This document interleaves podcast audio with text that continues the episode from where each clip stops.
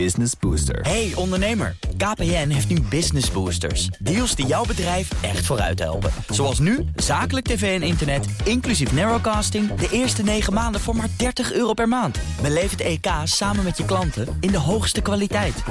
Kijk op kpn.com slash businessbooster. Business Booster. De Perestroikast. Een blik op Oost-Europa.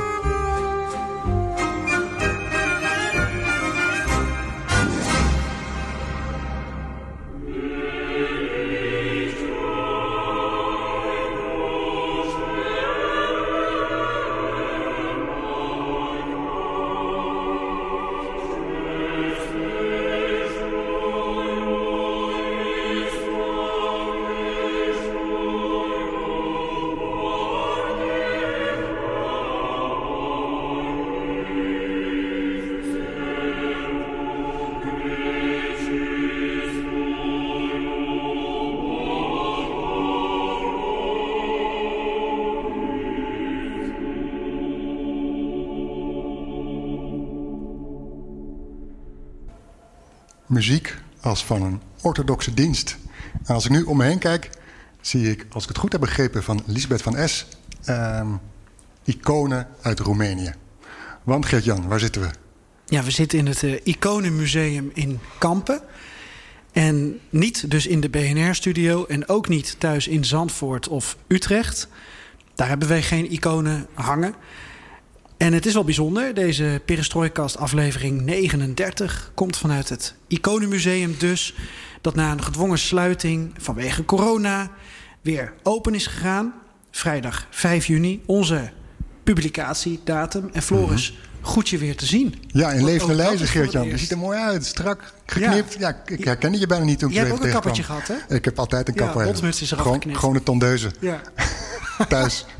Nee, maar we mogen eruit. Ja. Wat bijzonder. Uh, het is heel, zeker heel bijzonder om dit, uh, uh, in het ja, coronatijdperk nu een opname te doen hier in, in Kampen.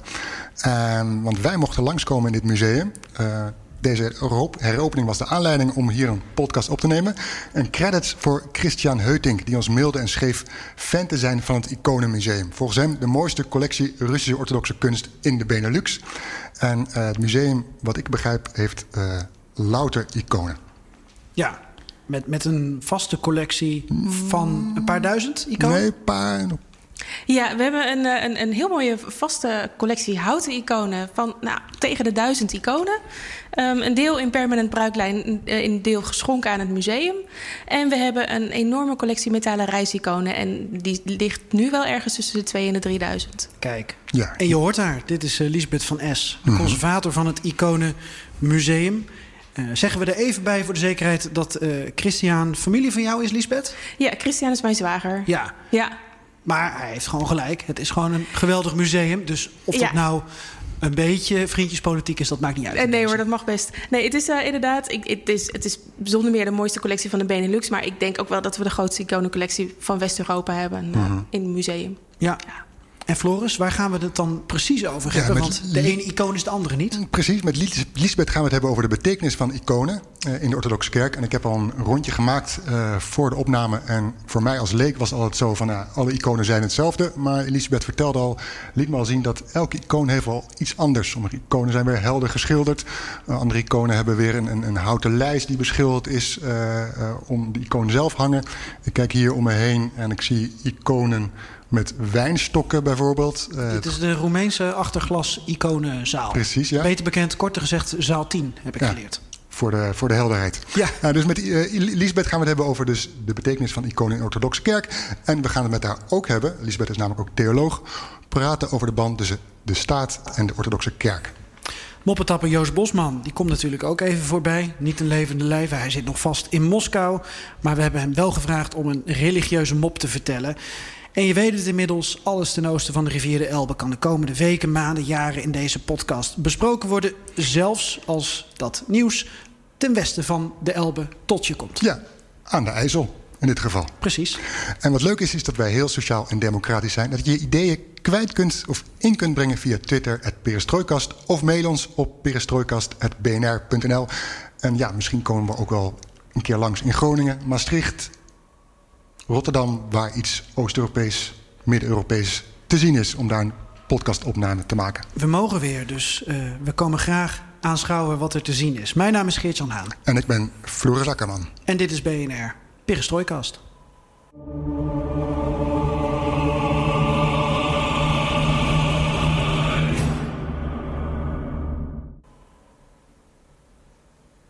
We zitten hier dus met in zaal 10, om het de logistiek duidelijk te houden. Uh, met Lisbeth naast ons. We hebben net een rondje gemaakt. En ik ben toch wel benieuwd, zit er voor jou een favoriete icoon tussen? Nou, eerlijk gezegd zitten er meerdere favorieten tussen in deze expositie. Dat komt deze expositie grenzeloos. Hebben we iconen uit allerlei um, landen waar de orthodoxe kerk actief is en waar de iconen dus ook een, rol spelen in hun liturgie. En er zijn iconen die ik verschrikkelijk mooi vind, omdat ze zo oud zijn, 17e eeuw, zo perfect en zo mooi geschilderd. We hebben bijvoorbeeld een heel mooie icoon uit Jaroslav, eh, de, uit de 17e eeuw, bloeitijd van uh, de iconenschilderkunst. Maar we hebben in uh, je zaal hiernaast ook een heel eenvoudige icoon hangen uit um, Syrië, uit Palestina. En op die icoon staat de kruisiging van Christus te zien. En als je naar die icoon kijkt, lijkt hij een beetje volks. De rand is versierd met wat bloemen die wat boerenbondachtig lijken. Uh, Christus is een beetje eenvoudig opgezet, wat, wat, wat dikkige benen. En een buikje geloof ik, hè? Uh, ja, hij is wat mollig inderdaad. Uh, de, de figuren daarnaast zijn ook heel eenvoudig van opzet en kleur. Er is een spijker door de icoon, door de schildering gehamerd. Maar op de icoon staat de gekruisigde Christus met naast hem de twee um, misdadigers die samen met hem gekruisigd werden.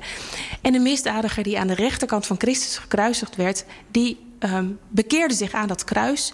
En Christus zegt dan tegen hem uh, in het evangelie: Heden zult gij met mij in het paradijs zijn. Die tekst staat ook op de icoon en die tekst staat er in het Arabisch op. Oh. En ik vind het geweldig om dan naar die icoon te kijken en te denken: hè, in de 19e eeuw stonden gewoon op iconen ook nog Arabische teksten. Mhm. Dus die icoon is heel dierbaar. Ik merk aan je dat je het eh, fijn vindt om erover te praten. Dat heb je even niet kunnen doen, denk ik. het is wel uh, bijzonder dat het Iconenmuseum dus op dag van onze uitzending open gaat. wij spreken jou dus vlak voordat je bezoekers weer mag ontvangen. Wat, wat voel je erbij dat je ja, nu een expositie hebt ingericht in een hele rare tijd? Uh, voel je enthousiasme, voel je spanning, voel je van alles? Nou ja, deze expositie die, die hing al. Die hebben we ja, eigenlijk helaas moeten verlengen. Deze expositie hadden we geopend in november. En in april zouden we een andere expositie openen in het kader van 75 jaar vrijheid. Daar waren we tot aan de lockdown heel druk mee bezig. Was het was een samenwerking met de dienst protestantse geestelijke verzorging van, het, van de Nederlandse krijgsmacht. En het ging over religie en de militair. En we waren druk bezig met uh, filmopnames, filminterviews te maken met geestelijke verzorgers uit het Nederlandse leger. En dat kwam ineens helemaal stil te staan. En af en toe, ja, dan loop je door zo'n leeg gebouw of dan zit je thuis achter je bureau. Ja, het voelt een beetje ontheemd. Mhm. Een beetje verweest eigenlijk. Je kunt heel veel schrijven. Ik heb heel veel geschreven over iconen. Um, maar ja, je, het, het blijft beperkt tot je beeldscherm en je bureau. Mhm. Ja, en erover praten is het allerleukst. Naar kijken is het allerleukst. En daarna erover praten. Of, of naar reizen, want je, je bent uh, theoloog, conservator van het museum, curator. Um, maar je reist ook regelmatig naar Oost-Europa, Centraal-Europa om daar inspiratie op te doen of kunst te verzamelen? Nou, kunst verzamelen, dat, dat doen we eigenlijk niet. Dat is ook ingewikkeld. We nemen uiteraard wel, um, nou ja, de, de souvenirs mee die daar te krijgen zijn. Ook mm -hmm. de, de, de souvenirs uit de orthodoxe kerk. Uh, maar um, ja, we komen daar eigenlijk vooral ja, ter inspiratie. En uh, we nemen het hele gezin mee. Drie, uh, drie zoons. Mhm. Uh -huh. Die, ja, dus we zijn een keer met de auto helemaal door de Baltische Staten gere gere gereden. Um, toen kon dat nog. Toen kon... een aantal jaar geleden de grens overgestoken tussen Estland en Rusland via Pskov, Novgorod, midden door Petersburg in onze eigen auto. Mhm. En via Helsinki weer terug met drie kinderen op de achterbank. Ja, dat was super. Want- En eh, ja. Sorry? En vorig jaar zijn we naar eh, Wit-Rusland en Oekraïne gegaan. Ja. Ja. Want dat, dat- die iconen, eh, de orthodoxe kerk, zit echt in jullie familiebloed. Als ik het zo mag zeggen. I- Nou ja, die iconen wel. De orthodoxe kerk niet. Ik ben zelf vrijzinnig protestants opgevoed. En eh, heb theologie gestudeerd in Groningen. Dus dat aan, aan de, aan de Rijksuniv- Rijksuniversiteit. Dus ik heb theologie gestudeerd aan de Rijksuniversiteit Groningen. En ehm, daar zit dan verder niet een denominatie aan vast. Dat is algemeen theologie, godsdienstwetenschappen. Maar door die iconen ja, zijn wij wel geïnteresseerd geraakt... ook in, in het land, in die landen en in die kerk. Want die iconen, als ik, eh, gaan we daarna even over op de iconen zelf. Ehm, Daar zit een hele, voor het museum, hoe is dat ontstaan de loop der jaren? Nou, het is begonnen met een, met een echtpaar dat een grote eh, verzameling had, eh, een grote collectie had samengesteld. En die wilde daar een museum mee oprichten. Dus de collectie is ondergebracht in de Alexander Stichting voor Orthodoxe Kunst. En die Alexander Stichting heeft het museum hier geïnitieerd, eh, zo'n 13 jaar geleden. Ehm, na die collectie zijn er nog vele andere collecties gevolgd, waaronder een van de belangrijkste collecties metalen reisiconen. Dat was een, een Duitse collectie. Die hebben we met behulp van een soort crowdfund-actie, zo heette dat toen nog niet, maar hebben we die kunnen eh, aankopen. En nou ja, we hebben een, onlangs een grote collectie van SD Works, dat eh, Belgische ehm, administratiekantoor, hebben we in permanent bruikleen gekregen. Want wij zitten hier fysiek nu in het Iconenmuseum in het prachtige centrumpje van Kampen. Wat, wat, wat is het verhaal van dit gebouw eigenlijk? Eh, Weet jij dat? Is dit altijd een, een, een museum geweest? Eh, hoe is dat hier zo samengekomen? Weet je daar iets van? Ehm, ja, een beetje wel. Ehm, het is, eh, oorspronkelijk is het onderdeel van een oud klooster. Het is het eh, dormitorium, dus waar de monniken sliepen. En je ziet daar nog de kloosterkerk en daar zijn ook nog gebouwen. Eh, het is eh, jarenlang in gebruik geweest door de gemeente. Het is onder andere het politiegebouw geweest. Dus heel veel kampenaren kennen dit als het oude politiegebouw. En soms hoor je ook nog wel van verhalen van mensen die hier naartoe moesten en zo. En daarna is het ook geloof ik nog een soort gemeentekantoor geweest. En toen is uiteindelijk is het aangekocht.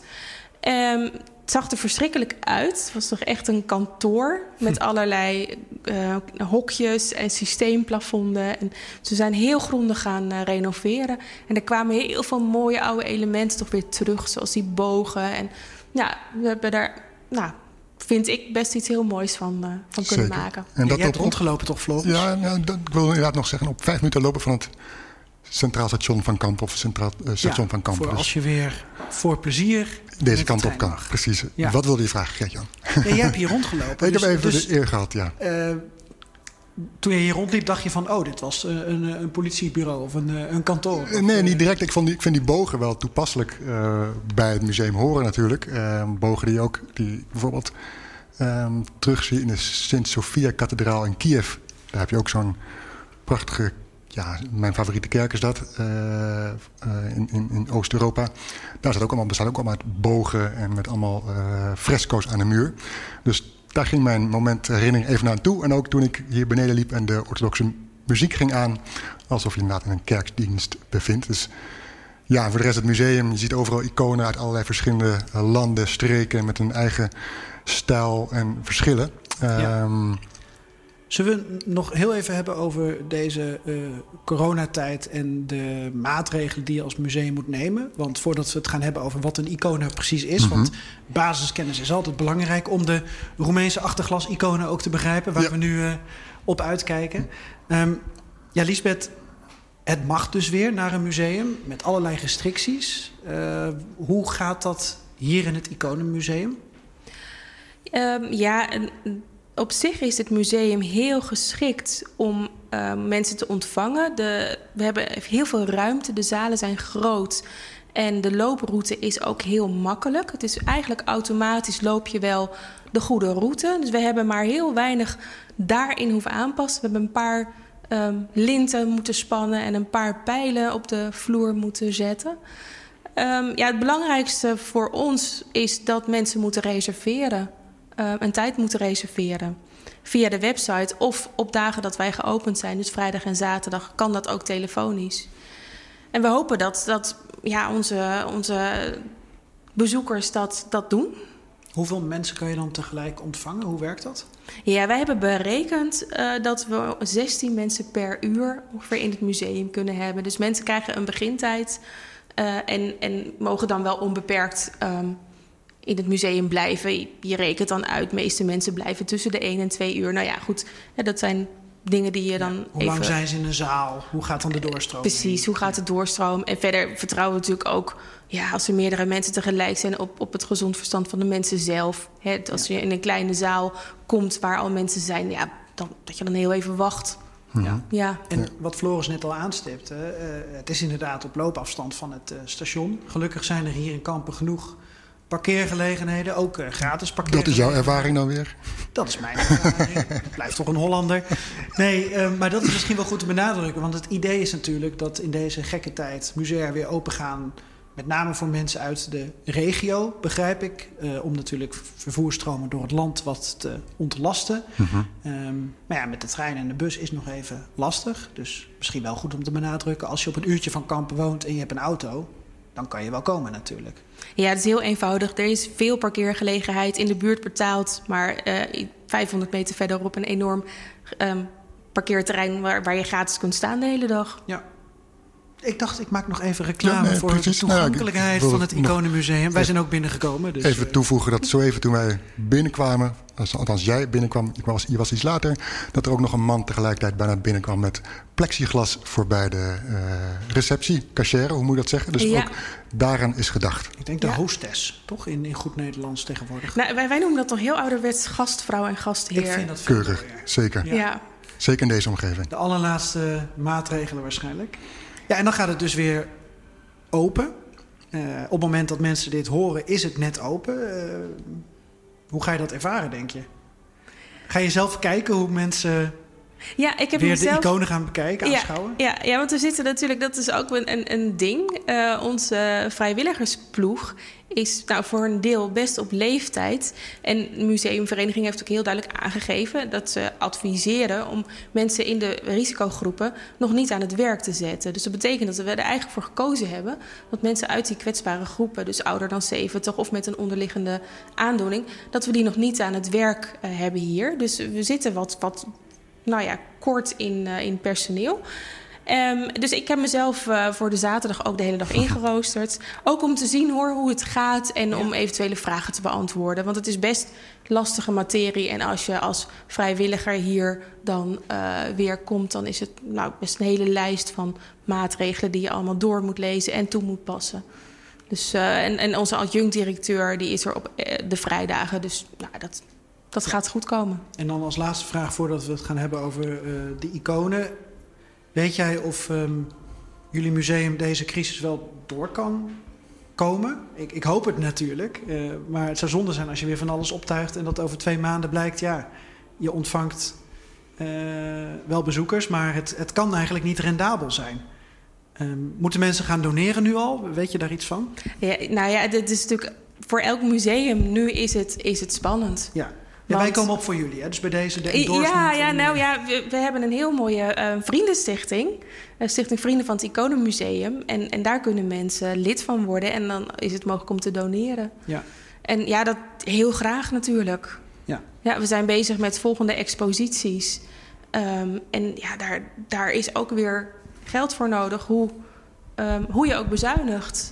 En we hopen ook dat het dan mogelijk is dat daar veel mensen naar kunnen kijken. Ik hoop dat ze in Den Haag deze podcastaflevering horen. Vast wel. Daar, daar schijnen ze iets minder geld uit te trekken voor cultuur uh, dan voor KLM bijvoorbeeld. Ja, de gemeente Kampen moeten we ook aankloppen. Ja, dat is waar. Goed. De inhoud? Ik ben nou wat benieuwd van uh, hoe zo'n icoon eigenlijk... Uh, ja, uh, wat is een icoon? Toen, toen ik het over corona had, zat jij hier gewoon rond te kijken ja, natuurlijk. Corona. corona, ja. ja. Ja, precies. Wat is een icoon? Wat is een nou, een icoon is een afbeelding van iets heiligs.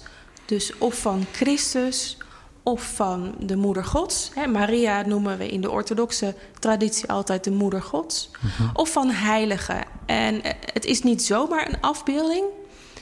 Um, het is de representatie, de werkelijke representatie van het heilige. Dus dat betekent wat erop staat is ook aanwezig. Dus als je oog in oog staat met, nou ja, je kijkt nu naar een icoon van Nicolaas, onze Sinterklaas. Dan Nicolaas sta je dus, ja, de wonderdoener. Dan sta je dus oog in oog met Nicolaas. En Nicolaas is dan door de icoon aanwezig.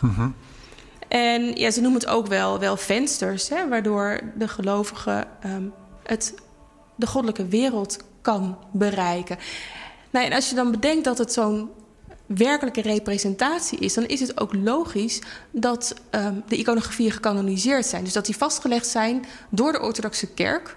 eh, dat er vastgelegd is hoe Nicolaas eruit moet zien. Dus dat hij altijd een korte witte baard heeft. Ehm, hij heeft nu op deze icoon heeft hij een mijter op, een mitra op. Maar als hij niks op zijn hoofd heeft, dan zie je een kaal voorhoofd. Ehm, Zijn ringvinger en zijn duim, die heeft hij op elkaar.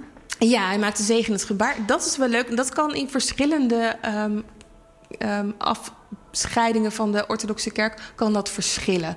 eh, hoe je die hand ziet. Maar vaak maakt hij wel een zegenend gebaar of een spreekgebaar. Ehm, dus die, die afbeeldingen, die iconografieën, die zijn gecanoniseerd. Net als bij ons bijvoorbeeld, als je het vergelijkt met de Nederlandse kerk... de Bijbelvertalingen. Er is vastgelegd wat de grondteksten zijn van de Bijbel. En je mag dat vertalen, maar je mag die tekst, die grondtekst, niet veranderen. betekent dus dat je wel accenten kunt verleggen. eh, door bijvoorbeeld net een ander synoniem te kiezen voor een bepaald woord. Maar je kunt niet een hele tekst omgooien en er een andere betekenis aan geven. Nou, dat zie je dus ook bij de iconen. Je ziet dus wel verschillen. Je ziet verschillen in stijl, je ziet verschillen in eh, schildertechniek, je ziet ook verschillen in kwaliteit natuurlijk. De ene schilder kon nu eenmaal beter schilderen dan de ander. Ehm, maar de, de heilige of de gebeurtenis blijft altijd wel herkenbaar. Nog, nog even, eh, hoe is die, oh, die icoon, hoe is dat ontstaan? Kwam, kwam het opeens bij wijze van spreken uit de lucht vallen? Of wat is daar de, wie bedacht dat? Of, Nou ja, dat is een hele ontwikkeling natuurlijk.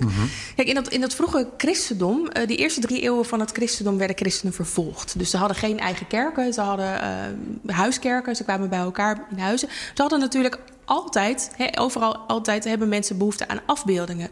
Dus die eerste afbeeldingen van het christendom, dat waren een soort symbolen. Je hebt bijvoorbeeld het symbool van de vis. Hè, dat is het symbool voor, voor Christus, voor de ichthus. Um, maar gaandeweg, in, toen in 325 dat christendom werd gelegaliseerd en zelfs staatsgodsdienst werd, uh, en ten tijde van, uh, van Constantijn, uh, dan zie je dus dat, dat mensen um, die gebeurtenissen uit die teksten, die ze al die drie eeuwen al wel hadden, um, dat ze die ook gaan verbeelden.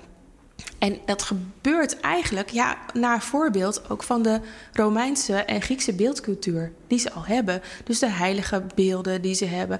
Um, nou, neem een voorbeeld, uh, de iconografie van de hemelvaart van Christus. Dat lijkt een beetje op de apotheose van de keizers die dan in zo'n wagen met gevleugelde wezens uh, naar de hemel, uh, naar, naar het godenrijk wordt gebracht. Dus daar zie je wel overeenkomsten in. Nou, daarnaast zie je eigenlijk ook um, dat de heilige verering um, nou ja, zich ontwikkelt. Um, in die eerste drie jaar, 300 jaar van dat christendom uh, zie je dat er veel martelaren zijn. Hè? Mensen die gemarteld worden omwille van hun geloof. Mm -hmm. Die martelaren die worden begraven. En rondom die graven ontstaat dan ook een soort, nou ja, cultus. Een, worden diensten gehouden, worden gebeden uh, gehouden. En um, nou ja, wat je dan op die Romeinse graven vaak zag, dat waren die portretten op hout. Misschien ja. kees je wel die Fayum-portretten. Dat is een portret van de overledene. Um, die wordt op zo'n graf, zo'n grafmonument gezet. Nou, die eerste afbeeldingen van die heiligen, die lijken dan ook wel op die Fayum-portretten. En dat komt dan ook een beetje daar vandaan. En, en, daarnaast zie je dus op de, in de kerken zie je dus die fresco's ontstaan. Dus er gebeurt belangrijke gebeurtenissen um, die um, worden afgebeeld op de wanden van die kerken. Die kerken die zijn dan weer gemodelleerd naar uh, het voorbeeld van de basilica. Die Romeinse uh, nou ja, rechtbanken waar de keizer um, op een verhoging zat, op een troon. om recht te spreken, om zijn toespraken te houden. Daar gebeurde van alles. Nou, die verhoging, die troon, dat wordt dan in een kerk wordt het altaar. En achter die verhoging zie je dan heel vaak een afbeelding van de tronende Christus. -huh. Als vervanger van die keizer. Was het logisch dat, dat het icoon en de kerk dan bij elkaar kwamen. Dat dat een soort 1-2'tje werd. Is het, is het logisch dat uh, het icoon uh, dus uh, in de orthodoxe kerk is komen te hangen? Dat we het daarmee associëren nu? Ja, ik weet niet of het logisch is. Um, ja, je kunt je ook afvragen of het, of het logisch was dat bij ons in de Reformatie zeg maar, de beeldcultuur verdween. Ik denk dat er altijd en overal um, uh, op de wereld beeldculturen zijn. Omdat mensen, zeker in de tijd dat men ook niet zoveel um, uh, op teksten was georiënteerd, ja. dat je dan heel erg op beelden georiënteerd raakt. En dan niet per se um, als Biblia Pauperum, hè, dus als, als Bijbel om het verhaal te vertellen, maar ja, om echt als aanwezigheid van het heilige. Als je er niet over kunt lezen, dan je, je wilt dat toch ervaren. En het is een manier van ervaren. Ja. Maakt het kussen ook makkelijker? Dan zie je een tekst uh, te zoenen. Ja, ja. boekzoenen kan... Je had, je had het maar ontsmet nu, hè? Je had het zo even over huis. En als je hier binnenkomt, dan kom je eerst links bij... Uh, misschien is zaal 1, iconostase. Ja, dat is nagemaakt, of in ieder geval... Uh, en als je dan nog een keer links afslaat... kom je in een huiskamer uh, inrichting. Ja. Ja. Met een samovar, uh, met, uh, alsof je bijna in Oost-Europa zit. Met koekjes, met servies, met, met helemaal van hout. Dan een soort van hout, nephout, of ik weet niet hoe, je dat hebben gedaan. Nou, en ik zou, dat is wel een heel leuk verhaal. Dus dat, dat vertel ik graag. Want de voorzitter van de stichting... En natuurlijk iconen. En iconen, en iconen, ja. ja. die komen ook hoor. Maar de voorzitter van de stichting die doet heel veel, um, deed heel veel liefdadigheidswerk in Polen. En op een dag reed hij door het Poolse landschap. En daar werd zo'n heel oude Poolse schuur. Nou ja, die heel erg leek op zo'n zo'n Russische dasha.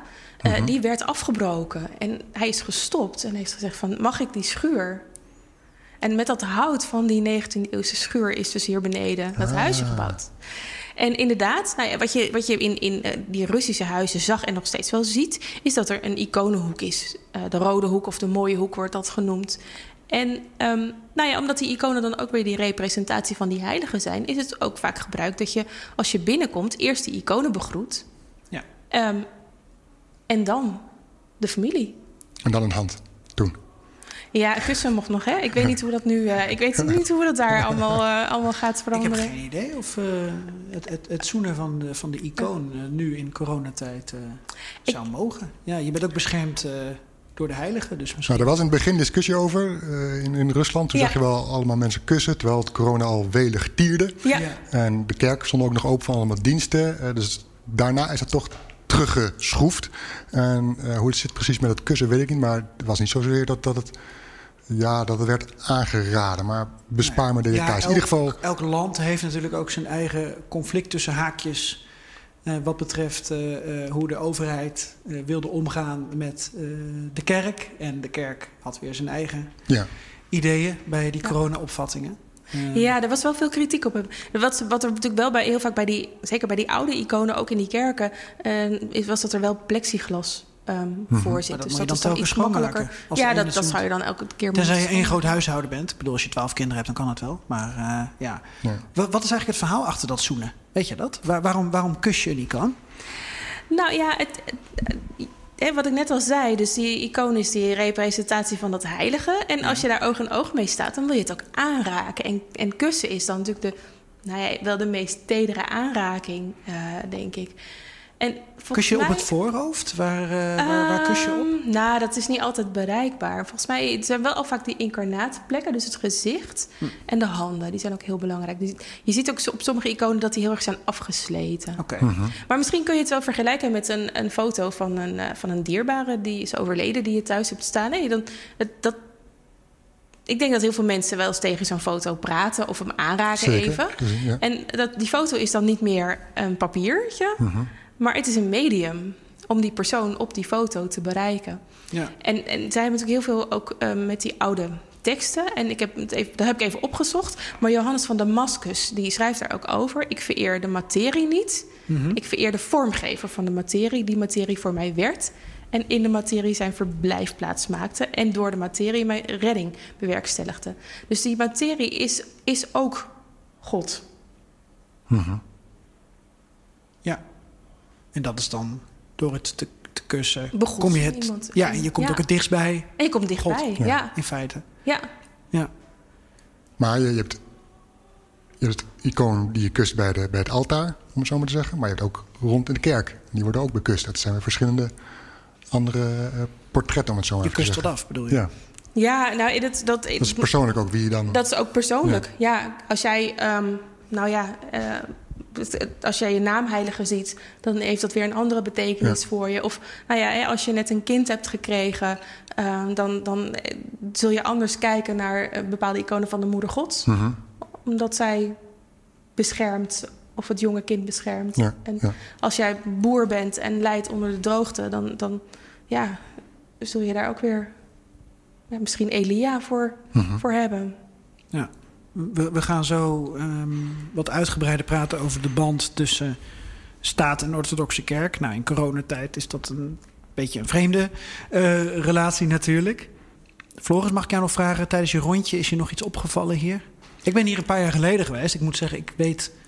Het zijn zoveel iconen, ik kan ze niet allemaal uit elkaar houden. Ik vond het wel prachtig om te zien. Volgens mij is er iets met Lazarus dat me heel erg bijstaat. Ik, ik kom hier binnen zonder dat ik mijn rondje Ik wil zeggen, ben jij Lazarus? Dat. Nee, ik ben niet Lazarus. Dan mag ik niet met de auto. Maar ik, ben, ik ga zo nog een rondje maken. Maar je hebt het al gedaan. Wat, Ja. wat heb jij nog eentje, verder gezien? Eentje viel me op, die was uh, heel scherp qua kleuren, qua goud. En toen vertelde je dat was door de oud-gelovigen is dat beschilderd, een icoon. Die hangt in zaal. Ja, in zaal. Ik moet ook altijd heel even rekenen. Zaal 4. en, uh, maar die zaal gaat over Rusland. En we hebben dus Okay. in, in, de, in, deze expositie hebben we verschillende zalen die nou, eigenlijk uh, iconen uit een bepaald land of een bepaald gebied um, Mhm. mm -hmm. laten zien. Ja. Hoeveel landen? Neem je erin mee? Ja, daar hangt beneden een kaart. Een gewetensvraag. Maar okay. het zijn er. We, we hebben um, natuurlijk Rusland uh, en Griekenland. Um, we hebben de Balkan. Ja. Dus dat is ook wat breder.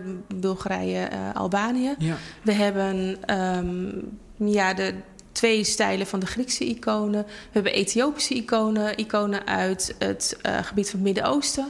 Palestina, uh, Jeruzalem specifiek. En nou ja, waar we nu hier zitten, de Roemeense achterglasiconen. En, en, en Oekraïne en Wit-Rusland, dat, dat schaai je dan even onder de Russische. Dat schaai je dan even onder de. Ja, ja. klopt. Lijkt me ook, is dat nog, maar, oh, daar gaan we het nu zo over hebben, hè, denk ik, ook over, over politiek. Uh, nou ja, wat, wat, wat Lisbeth vertelde tijdens het rondje is ja. dat, dat, je ook in sommige iconen, of niet in alle, ik weet niet in alle iconen, maar dan zie je ook wel politiek uh, ja, ja, we, terugduiken als bruggetje naar. Klopt. We hebben bijvoorbeeld een. Um, een Bulgaarse icoon van de opstanding van Christus. Dus dan zie je Jezus uit het graf opstaan en dan zie je daar soldaten bij dat graf. Die liggen daar te slapen. Dat is geheel volgens de evangeliën. Maar die soldaten die, niet, die zien er niet uit als Romeinse soldaten, maar als Turkse soldaten. Mhm. Uh -huh. Want dat zijn de bad guys, uh -huh. de ja. slechterikken. En uh -huh. als je naar uh, Ethiopische iconen kijkt, zul je ook zien dat de, de slechterikken, dat zijn altijd blanke mannen met een snor. En ondanks dat we anno 2020 niet meer zoveel zouden discrimineren en racistisch zouden zijn, zijn dat, dat soort dingen, dat soort. Uh, ja, uh, af, uh, het, het, het afschilderen letterlijk van, van, van minderheden, dat zie je dus nog steeds. ja, nu, maar dat, dat zie je dus heel toch? goed terug op, op dat soort iconen. Ja, mensen hebben dan behoefte om, om dat kennelijk toch te framen en daar een soort, ja, noem het een karikatuurhuis van te ja. maken. Dat Ja. is van alle tijden. Ja, Ja. jammer genoeg. Jij wilde het graag hebben over de band tussen staat en orthodoxe kerk. En je wilde dat nog even inleiden met ehm, de Russische minister van Defensie. Ja, Floris. Sergei Shoigu. Hij hakte deze week de knoop door. 22 juni is de officiële opening van de kathedraal van de Russische strijdkrachten. krachten, Gelegen op het militair patriotispark Patriot. Uh, even buiten Moskou. Um, de opening was uitgesteld vanwege de coronacrisis. Maar dat juist de minister van Defensie, de Russische minister van de Defensie, deze datum bepaalt, is geen toeval, Geert-Jan. Tekent de steeds nauwere band tussen staat en de orthodoxe kerk in Rusland. Ja, volgens de grondwet is Rusland een seculiere staat. Kerk en overheid zijn gescheiden. Nou, de kathedraal van de Russische uh, strijdkrachten botst met de Russische grondwet... die het leger verbiedt zich in religieuze zaken te mengen. En nu beschikt het seculiere leger over een eigen tempel. Ja, met Lisbeth gaan we het hebben over deze verhouding. Niet alleen in Rusland, maar ook in andere landen, dus in onze regio. Ga ik even met een hele open vraag beginnen? Ja. Zal ik dat doen? Ja, doe wat is de verhouding dus tussen staat en de orthodoxe kerk door de eeuwen heen? Ja, heb je even een Eh, beetje. kort samengevat. eh, Kort je- samengevat. Verwijs me naar de. Wikipedia. nou, ja. Het is een heel goede. nou, nou ja, het is, het- je ziet dat die verhouding tussen kerk en staat elke keer dat het een soort golfbeweging is. Zij gaat naar elkaar toe. En, en op een gegeven moment verwijdert het zich ook weer wat. Maar het is een, een, ja, een roerige geschiedenis. Waarbij je ook ziet dat vaak toch die grote uh, kerkelijke gebeurtenissen nauw samenhangen met politieke gebeurtenissen van die tijd. -hmm. en, en dan hebben we het vooral eigenlijk Oost-Europa, want daar is die Speelt dat het meest, of uh, die, die, die verhoudingen? Nou, ik denk dat dat overal wel speelde. Maar goed, kijk, ik heb het nu even over Oost-Europa... omdat dat ook geleerd is aan die iconenschilderkunst. Wat jij bijvoorbeeld noemde, de, dat, uh, die icoon van die oudgelovigen... Mm -hmm. die jou was opgevallen met die heel mooie felle kleuren. Nou, die oudgelovigen die, die zijn in de 16e eeuw... Um, uh, 16e, 17e eeuw zijn zij afgescheiden van de kerk van Moskou... En het was een periode dat Rusland natuurlijk heel veel in oorlog was uh, met Polen en de Turken. En uh, Rusland was best sterk. En, nou ja, als ze die beide landen zouden overwinnen, dan zou er één heel groot Russisch Rijk ontstaan. Um, tsaar Alexandra Mikhailovich, die was toen, eh, die was toen tsaar. Um, en nou ja, goed, die was daar mee bezig, om dat zo te zeggen. Maar hij werd ook alweer gewaarschuwd dat er in, met name in die zuidelijke regionen toch wel wat, wat verschillen waren in die kerk. Nou, in die tijd en nog steeds speelde die kerk een grote rol in het leven van de gelovigen zelf, van de, van de burgers. Dus het zou dan wel heel erg handig zijn als die hele kerk ook um, wat meer uniform zou zijn in liturgie, in teksten. Want dan ja, hoe meer eenheid je in een volk hebt, hoe um, handiger dat is voor jouw grote rijk. Dat zie je natuurlijk ook in, dat zag je ook in, in het Romeinse Rijk. Ja. Nou, um, dus uh, patriarch Nikon die gaat aan het werk om um, die verschillen in die liturgie, om die te uniformeren. En ze willen dan weer terug naar wat zij noemen de oude Griekse traditie. Nou, een aantal uh, gelovigen, een aantal parochies is het daar helemaal niet mee eens. En die scheiden zich af. En dat, die noemen zich dan de oudgelovigen, of die worden de oudgelovigen ja. genoemd. En die gaan naar de randen van dat Noord-Russische Rijk. Dus je ziet ze in Vetka bijvoorbeeld, in wat nu Wit-Rusland is. En je ziet ze in Neviansk, Oeral, weet je, die kant op. Nou, die iconen kenmerken zich doordat ze helemaal teruggrijpen naar die oude Byzantijnse stijl. Dus ze gaan echt terug naar vroeger. Beetje de orthodoxe um, afsplitsing van de orthodoxe kerk. Um, nou, dat is dus een, ik denk, een heel grote gebeurtenis in die kerk. Want het is een grote beweging, die oudgelovigen. Die um, nou ja, nauw samenvalt met hoe de staat op dat moment uh, mm-hmm. de, de vorm ja. Ja. dat was dan op dat moment. Maar als je het dan uh, naar nu toetrekt... Um, nou ja, bijvoorbeeld het uiteenvallen van de, van de Sovjet-Unie... maakte uh, de identiteit van, uh, van landen sterker. van volkeren. de Balkan natuurlijk ook. Discussies over uh, welke, welk heiligdom behoort nou wie toe, op, welk, op wiens grond staat het. Ja, hoe zit het met dat universele gevoel anno 2020? Want volgens mij, dat is mijn indruk, wordt het allemaal steeds specialistischer en nationalistischer en dus ook patriotistischer. Kerk en misschien dus ook staat, dat die combinatie proberen het steeds meer naar zich toe te trekken, zichzelf toe te eigenen. Dit is Oekraïens. Dit is Kosovaars, bij wijze van spreken. Ja, Oekraïne springt daar wel uit, omdat daar natuurlijk echt een heel um, duidelijk en keihard schisma is ontstaan. In 2018 is de Oekraïense kerk onafhankelijkheid um, gegeven door het, uh, het patriarchaat van Constantinopel. En als reactie daarop heeft de kerk van Moskou, patriarchaat van Moskou, zich weer um, alle banden met Constantinopel verbroken. Dat was natuurlijk een heel proces.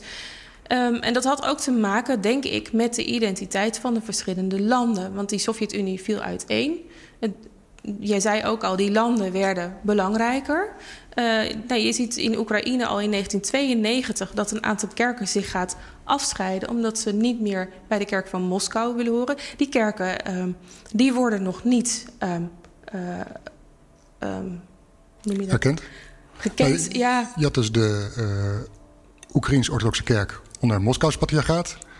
En je had Oekraïns orthodoxe kerk onder Kiers patriarchaat. En je had nog Ja, een derde precies. tak. Ja, dus- maar die Oekraïns eh onder Kiers patriarchaat is niet officieel erkend door Nee. Constantinopel. Die andere derde tak ook niet. Je had eigenlijk alleen die van eh, onder Moskous patriarchaat. Ja, erkend. Dus, dat woord was ik even naar op zoek. Ehm, ja, dus die, die, die twee...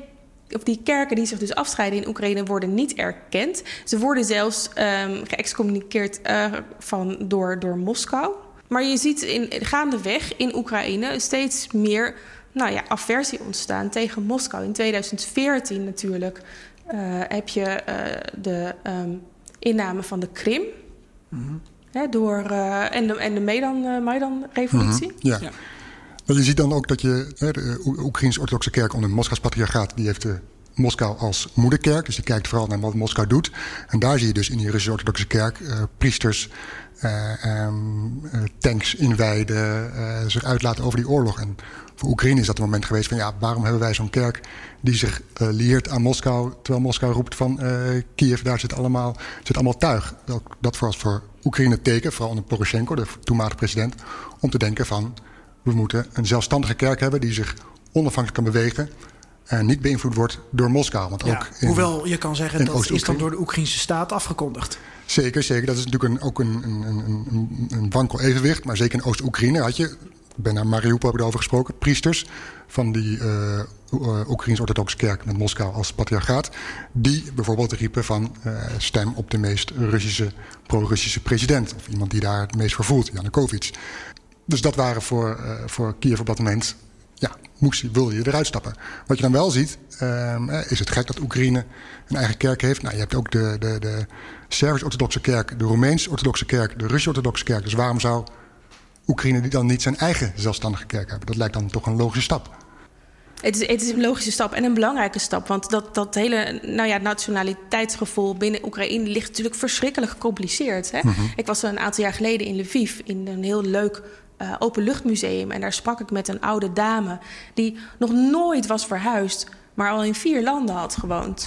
Ja. Dus ja, nu ze, nu ze echt Oekraïne zijn, is het ook heel belangrijk voor die identiteit van het land ehm, om echt Oekraïne te zijn. En als de kerk zo'n onderdeel uitmaakt van jouw nationale identiteit, ja, dan, dan is een eigen kerk hoort daarbij. Ja, en zeker voor president als Poroshenko was het ook een van zijn speerpunten toen hij Ja, eh, eh, campagne voerde voor de verkiezingen. Hoewel hij niet is gekozen natuurlijk. Als je dan terug bent naar de iconen, Floris, dan, dan denk ik wel, iconen die, die, die bestaan al eeuwen.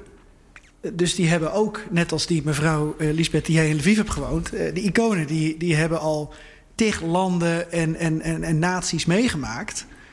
Dus iconen zijn eigenlijk ehm, universeel. Kun je wel zeggen dan, als je dus een eigen kerk opricht, tussen haakjes, eh, dat icoon mag ik me dan ook toe-eigenen.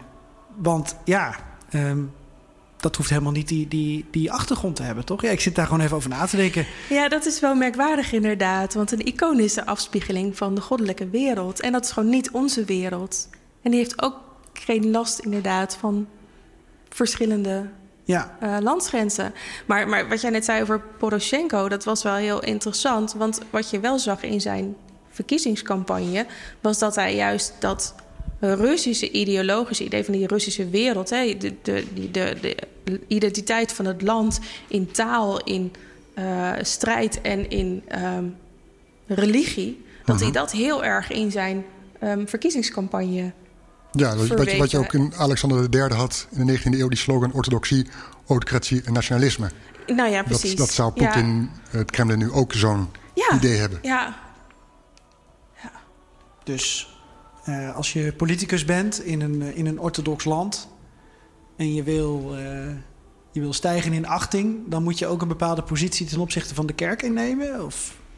Ja, het bijzondere is dat de kerk wel heel erg geworteld is in die identiteit van heel veel ehm, geloof, of van heel veel mensen. De- als je de cijfers bekijkt in Rusland is, nou, ik geloof 62% orthodox of, of 82, maar maar 5, 6% gaat naar een kerk.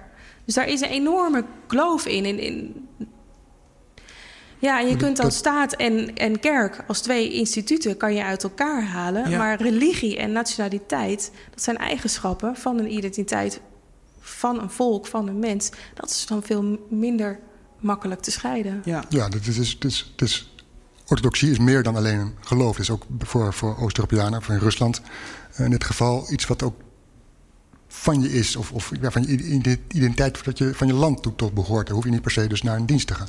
Je hoeft niet naar een dienst te gaan. Het is inderdaad onderdeel van, ehm, nou ja, van je eigen identiteit. Het is een soort ehm, Ja. vanzelfsprekende aanwezigheid. Ja, want wat je ziet is ook wat ik ook wel eens eh, toen ik daar met een, een, een theoloog in Rusland over sprak, die zei van ja, eigenlijk, hè, je had 70 jaar het communisme. En dat is eigenlijk ingeruild ook voor, eh, daarvoor is de orthodoxie, de Russische orthodoxe kerk, als staatsideologie in de plaats gekomen. En het doel is ook, eh, vertelde hij, dat de Russische orthodoxe kerk ook een, ja, een soort, soort van vaarlijke rol op zich neemt. Drink niet, pleeg geen abortus, eh, gebruik geen drugs, eh, denk aan je familie.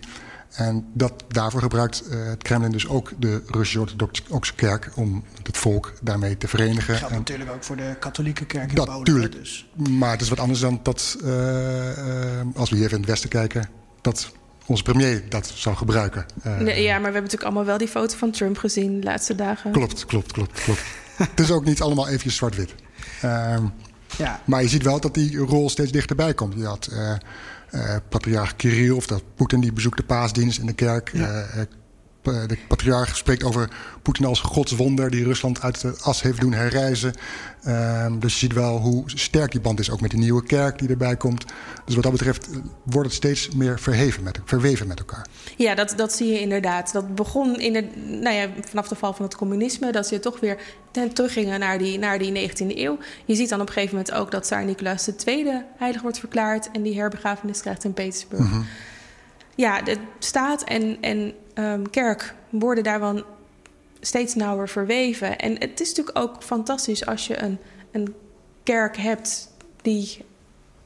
en Een kerk heeft natuurlijk heel veel contact en heel veel mogelijkheden om een boodschap over te brengen. Ja. Je hebt ook in, in het zogeheten project 200, waarin eh, de Russische overheid dus kerken sponsort en de bouw daarvan eh, betaalt. In Moskou bijvoorbeeld, dat in elke buurt moet een orthodoxe kerk staan om dat gevoel, hè, want Rusland was eigenlijk tot, de tot de komst van, hè, tot het ontstaan van de Sovjet-Unie. In de eeuw daarvoor was Moskou één zee van kerken. Nou, dat beeld willen ze toch weer terugroepen of terugbrengen. Nou, dus heeft Moskou het project 200 in leven geroepen om dus kerken in, in de stad te bouwen. Tot zover. nee, heel goed dat jij er zo, eh, zo goed in zit. eh. Ja, dat komt dat ik Ja, schrijf voor de dat komt omdat ik schrijf voor de Reformatorisch Dagblad. En Ja, dan nee, krijg je de kans om, eh, ja, om dit soort artikelen te schrijven. ja. Verdiepen. Ja. Wat heel leuk is, want daardoor krijg je een goed beeld van Ja. hoe het eraan toe gaat. Ja, nou, je ziet het, die rol van die kerk, misschien een beetje terzijde hoor. Zie je ook bijvoorbeeld in Colombia. Maar dan is het de evangelische kerk die mensen dus op het rechte pad brengt. En daar dus, nou ja, heel belangrijk in is. Ja. Omdat ze inderdaad, wat je ook zegt, hè, mensen van de drugstak krijgen met name die mannen. Die drinken niet meer, die eh, gebruiken niks meer. Die nemen hun rol als huisvader op. Mhm. Ehm, en ja, je krijgt daar wel een gezondere, misschien Ja. een gezondere samenleving van. Ja. Dat was natuurlijk een probleem in Rusland. Als je kijkt naar, naar die verwevenheid in, in Oekraïne en Rusland met die orthodoxe kerk, is het ook, ook in, op de Balkan zo? Is het ook zo sterk of niet? Nee, Ik moet eerlijk zeggen dat ik er niet zo heel veel van af weet. Maar je, wel, je ziet het natuurlijk wel in Polen met de, de verwevenheid met de katholieke kerk. Mhm, ja. Ja. En Dus, eh, ja, het is, ja, Nou, ik was benieuwd, ehm, als we door dit museum heen lopen, er staan af en toe informatieborden. Die gaan natuurlijk over die iconen, maar eh, kun je nou zeggen, hè, dit onderdeel waar we het nu over hebben, staat versus kerk of staat en kerk. Zie je dat ook terug in de icoon of zie je dat terug in jullie huidige expositie? Niet ehm, altijd. In deze expositie kun je wel een aantal dingen zien, denk ik. Maar het is wel vrij Je ziet bijvoorbeeld in de iconen uit eh, Bulgarije... die we in een andere zaal hebben hangen... dat de theologie rondom Pasen daar heel een westerse theologie is. Eh, de theologie rondom Pasen verschilt tussen de orthodoxe kerk en de westers-christelijke kerk. In de orthodoxe kerk is het heel erg gericht op de ehm, nederdaling in het rijk van de dood en het redden van de mensen die daar zijn ehm, en de overwinning dus op de dood. Uh, en in uh, de westerse kerk is natuurlijk het lijden van Christus en Christus die opstaat uit zijn graf. Nou, dan hebben we hier een, een serie Bulgaarse kerkiconen en daar zie je dus op die paasicoon zie je de opstanding van Christus uit het graf zoals we hem in het westen zouden zien. Het, het, de Christus die boven het graf um, zweeft met een rood-wit vaan in zijn hand. Ja, ja dan, maar dan is dat dus toch wel uh, heel erg Bulgaars, mag ik dat zo noemen? Dat is heel erg Bulgaars. Ja, ja. Omdat ik wel, me wel afvroeg dus hiervoor ook van of iconen universeel zijn. En eerder had je ook wat voorbeeld van uh, een Bulgaars icoon... waar dan als het ware uh, Turken als minderwaardig werden afgebeeld. Ja, als je dan dus schisma's krijgt binnen landen mm -hmm. en, en kerken... dan, dan kan het soms zo zijn dat dus een, een icoon, hoe, hoe dat is gemaakt ja, niet die representatie in dat land kan hebben. Dan krijg je dus eigenlijk multi-interpretabele iconen. Nou ja, ze worden dan niet meer uh, geschilderd ook. Um, oh. Denk... dan sterven ze gewoon uit. nou ja, goed, in bepaalde gebieden wel. Kijk, je ziet dat bijvoorbeeld bij die oud-gelovigen. Die zullen geen patriarchen van Moskou schilderen. Nee. Terwijl ze dat daarvoor misschien wel deden. Um, ja, dus er zullen bepaalde iconografieën zijn die, of nou ja, die zullen er zijn, die zijn er, ja. die alleen maar in een bepaald land worden geschilderd of waar een accent op ligt. En soms is dat heel onschuldig, omdat bijvoorbeeld een Griekse heilige, uh, nou ja, in, altijd op Athene of in Athene heeft gewoond of op Kreta en daar zijn wonder heeft verricht. Ja, die zal veel vaker op Griekse iconen voorkomen dan op Russische. Ja. Maar soms is dat zeker politiek. Ja. Kijk, zo'n patriarch Nikon, die wordt niet door een oud-gelovige geschilderd. Nee. nee, die kans is klein. Ja, ja over het universele. Ik was vorig jaar in het West-Oekraïnse plaatsje Zhovka. Ja, ben ik geweest. Schitterend, Jij hè? ook, hè? Ja, schitterend. Ja. Ben je daar geweest geweest? Nee, daar ben ik niet geweest. Prachtig. Iets boven Lviv, hè? Ja, iets boven Lviv. Ja, een onverwachte schatkamer van kerken, van pleinen, van synagoges, van historie, van geschiedenis. En ik was er ook omdat er een van de eerste kerken was die zich aansloot bij die uh, nieuwe zelfstandige Oekraïnse kerk. En dan uh, na afloop van uh, kwamen kerkgangers naar buiten. En ik vroeg aan haar, van, aan een van de, van, van de mensen die dus de kerk verliet... van goh, hoe kijk jij tegenaan tegen die splitsing? En ja, wat zij eigenlijk zei, van, ze was eigenlijk vrij redelijk nuchter. Je, ze zei, je bidt niet tot een kerk, maar tot God. Dus daar komt ja. eigenlijk dat universele weer terug. Ik vind het toch wel resumerend interessant dat we in het Iconenmuseum zitten... waar dus eigenlijk uh, politiek niet een enorme rol speelt... en dat jij, Floris, het toch heel erg op het politieke trekt. Waarom? Wat is die fascinatie, is- behalve vind- jouw schrijverschap voor het Ik vind het gewoon ja, eh, omdat het zo met elkaar verweven staat. Je kan, is, je kan het niet los zien, niet alleen van, van, van politiek, maar ook van de samenleving, hoe die zich ontwikkelt. Eh, je- dus dat, dat, dat, dat hoort in deze wereld. Dat, Je, je komt er, overal tegen. Ik heb ook zoveel diensten gezien. eh, dus ja, het zit, zit, zit er helemaal in. je raakt daar wel een heel interessante discussie die in de museumwereld gaande is. Ik ben al gespecialiseerd in religie en cultureel erfgoed. En daar wordt vaak gesproken over religieuze objecten in musea. En wat is de status van een religieus object als je het in een museum hangt? En helemaal een museum buiten het gebied van waar die religie actief is. Ja. Oké, dus daar is geen consensus over. Daar is zeker geen consensus over. Nee hoor. En dat zal voorlopig ook wel. eh, Kan het leiden tot een scheuring? Een scheuring in de museumwereld. En ik ben bang dat dat, eh, dat, dat er niet in zit hier. Die scheuring waar we net ook even noemden, Geert-Jan, scheuring binnen de musea. Heb je ook aan de hand van die, eh, dat, dat die zelfstandige Oekraïnse kerk, eh, is daar toen ook een scheuring ontstaan of binnen de orthodoxe wereld? Hoe, is daar, hoe liggen daar de verhoudingen nu? Want Rusland was natuurlijk, de Russische orthodoxe kerk was niet blij met die afscheiding, met die afsplitsing. Ehm, andere orthodoxe kerken in andere landen eh, sloten zich aan of steunen die afsplitsing. Ehm eh, Bartholomeus, geloof ik, de baas van de orthodoxe kerk, eh, die werd ook niet echt in, in, in, eh, vriendelijk bejegend door de Russische orthodoxe kerk. Nee, want die was voor. Precies. Ehm, hoe, hoe liggen die, is, is die hele kerk, of die hele wereld nu oort- met elkaar overhoop, of hoe zit dat? Nou, ja, d- over hoop. Ehm, ze liggen niet vechtend eh, op de grond. nou ja, het concilie van ehm Nicea...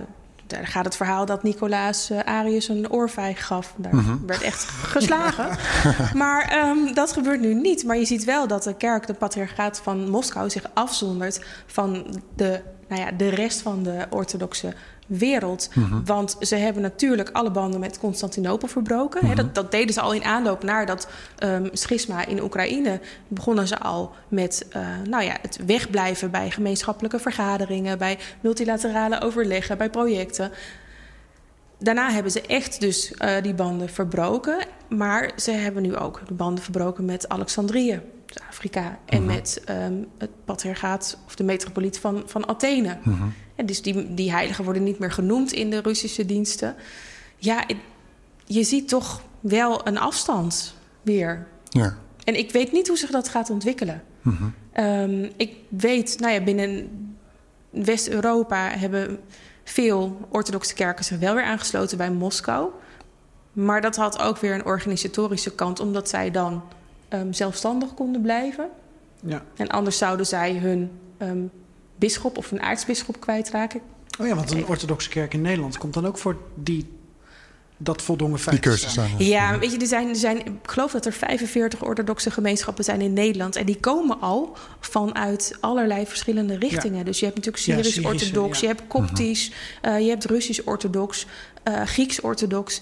En het, het aardige is dat zij wel heel erg veel samenwerken. Ehm, ze hebben ook een. Ja, het heeft nu een nieuwe naam, zou je even op moeten zoeken. Maar ze hadden altijd het Instituut voor ehm, Orthodoxe Theologie aan de, aan de VU in Amsterdam. En daar worden dus ehm, ook colleges gegeven. Die worden bezocht door mensen uit alle eh, verschillende kerken. Maar het is wel duidelijk dat er, dat er van, van samenvoeging... Ja, dat daar niet zoveel sprake van is. Omdat ze ook op theologische grond best... nou ja, op fundamentele eh, eh, theologische standpunten best, best verschillen. Ja. Dus ze bestaan wel naast elkaar hoor. En, en dat is, het is, het is geen, geen vechten, maar ja, Ja, beetje, be- beetje kibbelen. ja leven naast elkaar, zeg maar. Ja. Gescheiden. Ja, Floris, Jij moet het museum nog zien zometeen. ik ga het museum nog bekijken. Ik vond het een eh, iconisch gesprek. Dat is vast een woordgrap die Lisbeth eh, al 30 jaar, eh, of ik weet niet hoe lang je hier al mee bezig bent, eh, te horen krijgt. Als het in je bloed zit, dan hoor je het waarschijnlijk al vaker. Nee, ja, ik vind het eh, heel bijzonder om hier te zijn. Eh, nog steeds in de Roemeense achterglas-iconenzaal nummer 10. Mhm. Maar ik ga inderdaad een rondje maken. Ik moet even op zoek naar die Lazarus eh, die me nog bij Ja, stond. doe hem de groeten. ja, die hangt er nu niet. Die oh, komt dat was een tijdelijke collectie. Ja, nou ja, we hebben natuurlijk altijd wisselexposities. Ehm, en ehm, hij komt wel in november, komt hij weer. Ah, We zijn bezig met een nieuwe expositie. Samen met eh, de schilder Henk Helmantel. En we gaan daar ja, een beetje thematisch, misschien wel associatief... hebben we een aantal ehm, zalen ehm, ingericht... ehm, met schilderijen, met objecten uit zijn collectie. Dus objecten, middeleeuwse beelden, middeleeuwse meubels... archeologische vondsten, Romeins glas eh, en iconen. Kijk. En, en Lazarus is daar één thema van zelfs. Want Lazarus, in het verhaal van Lazarus zit heel veel. Daar zit het verhaal van dood en leven, Ja. van opstanding... maar ook van licht en donker. Ja, En dat komt natuurlijk ook weer fantastisch terug op die schilderijen van Henk Helmantel. ja. En past ook in zijn eigen beleving. Dus Nou, oké. Dan eh, ben ik hier in november weer. Dat is Ja. dan, eh, dat is dan eh, duidelijk bij deze. Ja, Floris, hoe was het om weer eruit te zijn? Eh, heerlijk, Ja. heerlijk. Echt, ik voel me bevrijd. Ja, echt zo? Ja, ja. Ja? Niet dat ik me opgesloten voelde, want Zandvoort is niet slecht in deze tijden. Maar het is wel leuk om weer op pad Ja. te gaan en eh, Nou, mooi Nederland te zien. nog één keer benadrukken dat het Iconenmuseum dus vanaf nu weer open is... na een gedwongen coronapauze voor eh, bezoekers. Reserveren online bij voorkeur. Verplicht misschien zelfs. verplicht, Of, of per telefoon. Online Of of per per, telefoon. Ja. Dus als mensen op zaterdagochtend denken... we willen vanmiddag nog even naar het museum... nou, gewoon Ja. bellen, dus vast wel plek. En dan zien ze jou misschien een levende leven. Zeker. De beste gids die je kan voorstellen. Ja. Ja.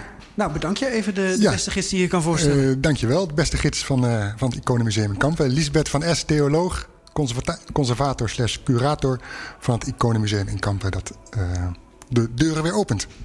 ja, gaan wij er weer uit. Dankjewel Geert-Jan. Je Floris. genoten om je weer in levende lijst te, zien. Beter dan ergens in een kamertje. Ja, ja, eh, van elkaar. ja ik, ik heb je op een icoon thuis. Wist je dat? Ehm, ja, Ik zoen je voorhoofd. ik krijg er een warm gevoel van.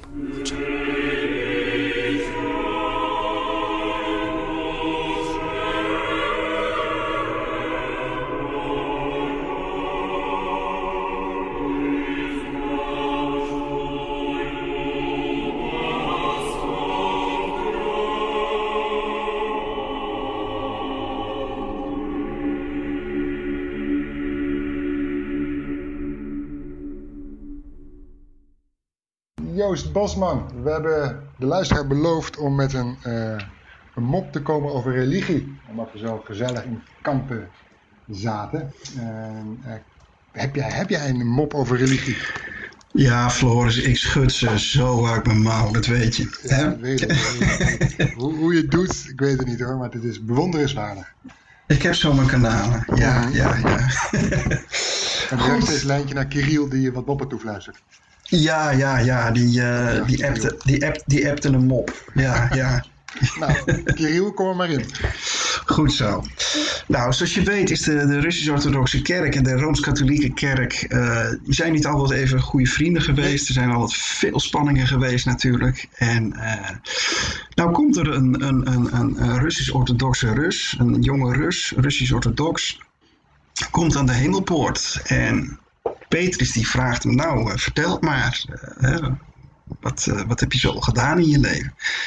Nou, zegt die jongen, ik ben bij een Rooms-Katholieke priester ben ik te raden gegaan.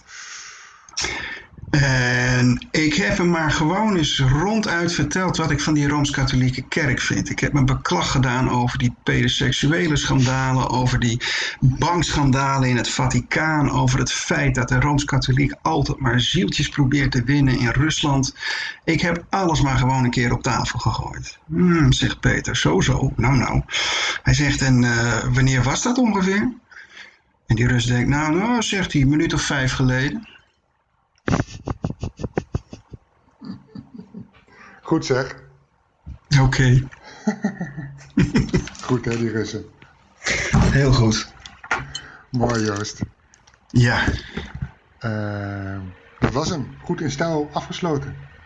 Ik dacht het, ik dacht het. Dat kunnen we aan jou wel toevertrouwen. Dankjewel. Zet hem op hè, daar in Moskou.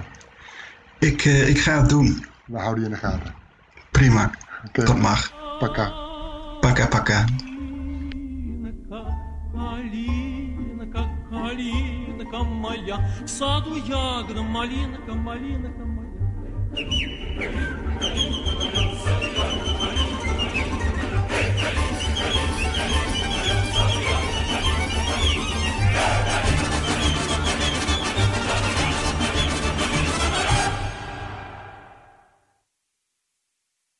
Business Booster. Hey ondernemer, KPN heeft nu Business Boosters. Deals die jouw bedrijf echt vooruit helpen. Zoals nu, zakelijk tv en internet, inclusief narrowcasting... de eerste 9 maanden voor maar 30 euro per maand. Beleef het EK samen met je klanten in de hoogste kwaliteit.